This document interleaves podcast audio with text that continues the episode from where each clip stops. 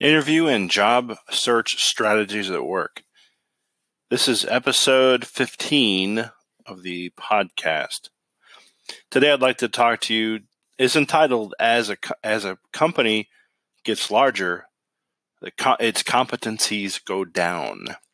So just imagine you have a uh, a large company, you know, there's a lot of management, there's a lot of um, just a lot of stuff, right? Busy work, you know. Um, so, what my point is, when you hire or when you interview for a job, research how big is it? Is it a thousand person company? Is it a hundred person company? Is it a 50 person company? As you'll see it, if you're very technical and you're very um, good at what you do, and you can wear many hats, uh, meaning you have a broad uh, a base of knowledge, then probably your ideal company you want to work for, try to get on really, is a company that's that's smaller, maybe under 100 people, if you can, and you'll you'll know that by, of course, researching the company. But if you're you're if you're if your expertise is say um, in, in, one skill set uh, that is, or, or for that matter, if you have a degree and your degree, uh, it, it's supposedly uh, I've, I've been known. I've talked to recruiters and I've interviewed for a lot of companies that say, um, "Okay, do you have a degree?" You know, there's usually the larger companies want a degree because um, for some reason that's that's what they believe. You know, okay, you have a degree, so you're. It's almost like IBMer. I don't know if you've ever watched any of the YouTube stuff on IBM. Uh, back in the day, they had like a dress code for the company where they're very strict, you know, and you you have to meet certain uh, criteria and you, have to be uh, dressed properly, you know, and uh, even go further back than that. Um, in the 60s. Gosh, there was a company that, um, what's his name? Um, uh, Bob, oh, Bob Noyce, Robert Noyce used to work for. I forget the name of it off the top of my head, but he would, um, he worked for that company and that, and that company was, I know it was out of the East Coast. It was like in the 50s, early 50s.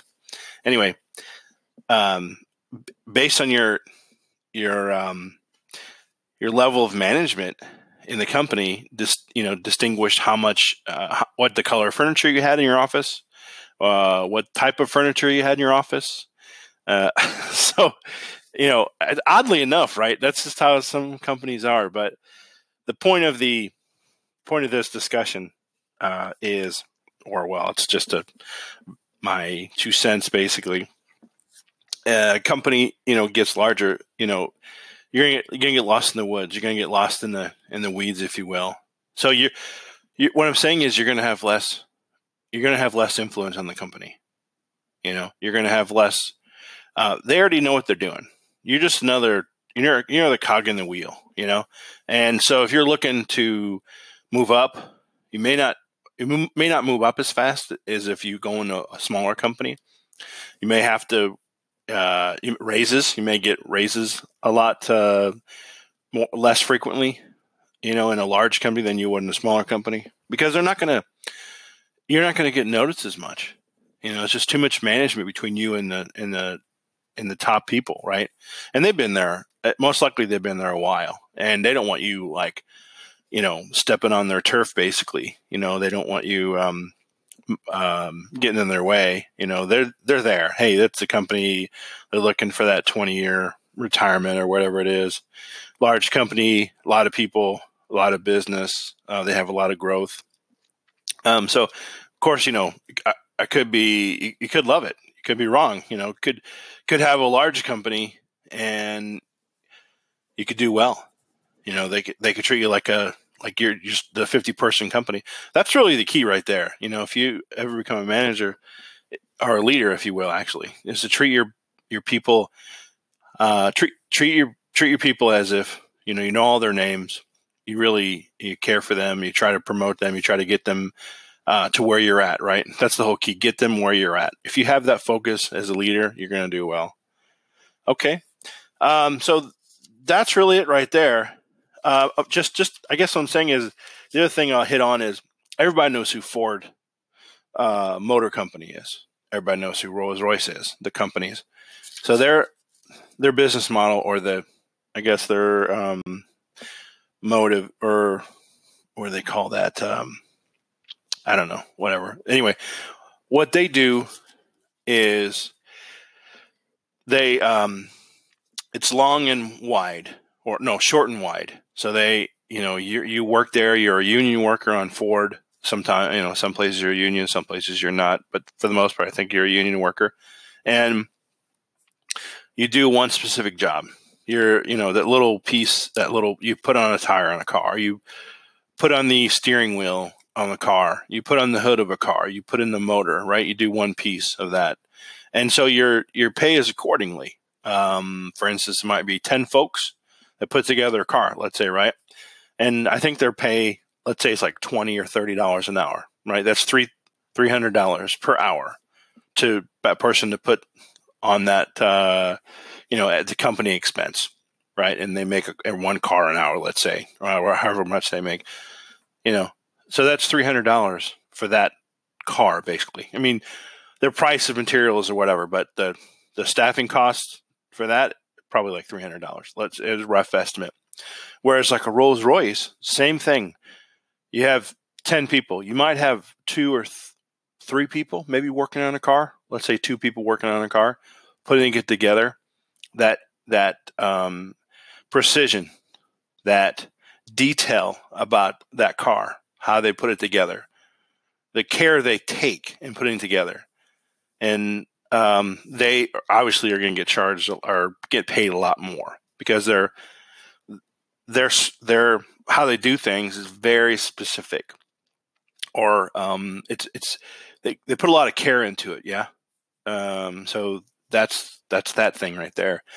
Um, yeah um, so yeah basically that like if you see a company and you'll know it right off top uh, off the bat when you when you apply there you know you'll usually see it in the uh, usually see it in the job post you know? Um, you can look on their company profile and they'll say like a thousand people or something like that you know? And then you look at how many offices they have right? And then maybe you can look at um, on like indeed or salary.com look at what the reviews are about the company. If if the cons are like a lot of management you know like pros are good money but cons are management warning you know, warning, you know, because you don't want to leave a job that you're at now um, that you're just going to walk into and it's got a bunch of problems. You know, you're just wasting your time basically, unless the the skill set is is so unique or you know you could also think of it this way when you go into a job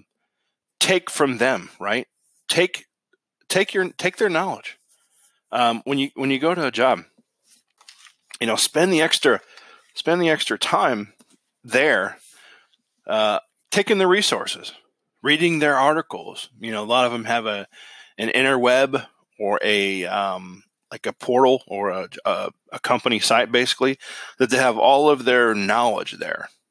So take that time to like just absorb that knowledge. You know, take from them, take their knowledge. You know, take take uh, take that knowledge that you have there if you're only planning on working there three months or a month or whatever it is, take as much as you can from them, right? Take as much knowledge as possible from them, uh, and then just apply it to your next job.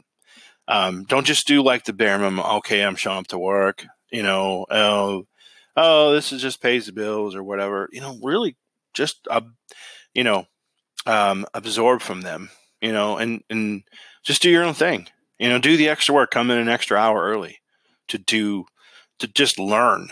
You know, maybe they have like a Salesforce site, maybe they have a, SharePoint site, and you, you know you just you want to learn SharePoint. So maybe you go in and and you look at their SharePoint site how it's made, and then you go home and say, oh yeah, okay, and you make the same thing. You know, you go to you, you draw it out, right, and then you go home and make something similar if you like it, if you like what they do, and so what I'm saying is it gives you you get you get ideas from it. You know, like whenever you go to your next job, you'll have a working working idea that works. You'll have something that works already because you've put up this SharePoint site or this website, WordPress site or wherever it is that your company has, and you've just taken the same kind of how it looks and the layout, and you've made you've duplicated it somewhere else at your on your home uh, home lab, or maybe you bought um, a SharePoint site yourself. Maybe you bought a WordPress site. WordPress is free, by the way, um, and so you don't have to think about an idea. You just duplicate what they have. You know, obviously, don't do any like anything you'll get you in trouble. But no, you, you know, don't take their their their intellectual property uh, from them and and and migrate over. Don't do that, of course. No, don't do that. That nothing. I'm not talking about anything like that. I'm talking about just duplicating what what you see there. You know, in, in a way. Um, maybe, for instance, there's a folder name, a SharePoint site, and, and a subsite. Maybe it's like you know uh, at the company side, it's like the company name, right? And then your SharePoint site, you name it something else, totally different. And then you can demonstrate that ability to your future employer. Um, so, yeah, very good. Very good. Okay. Well, uh, appreciate everybody listening to this podcast and have a great day.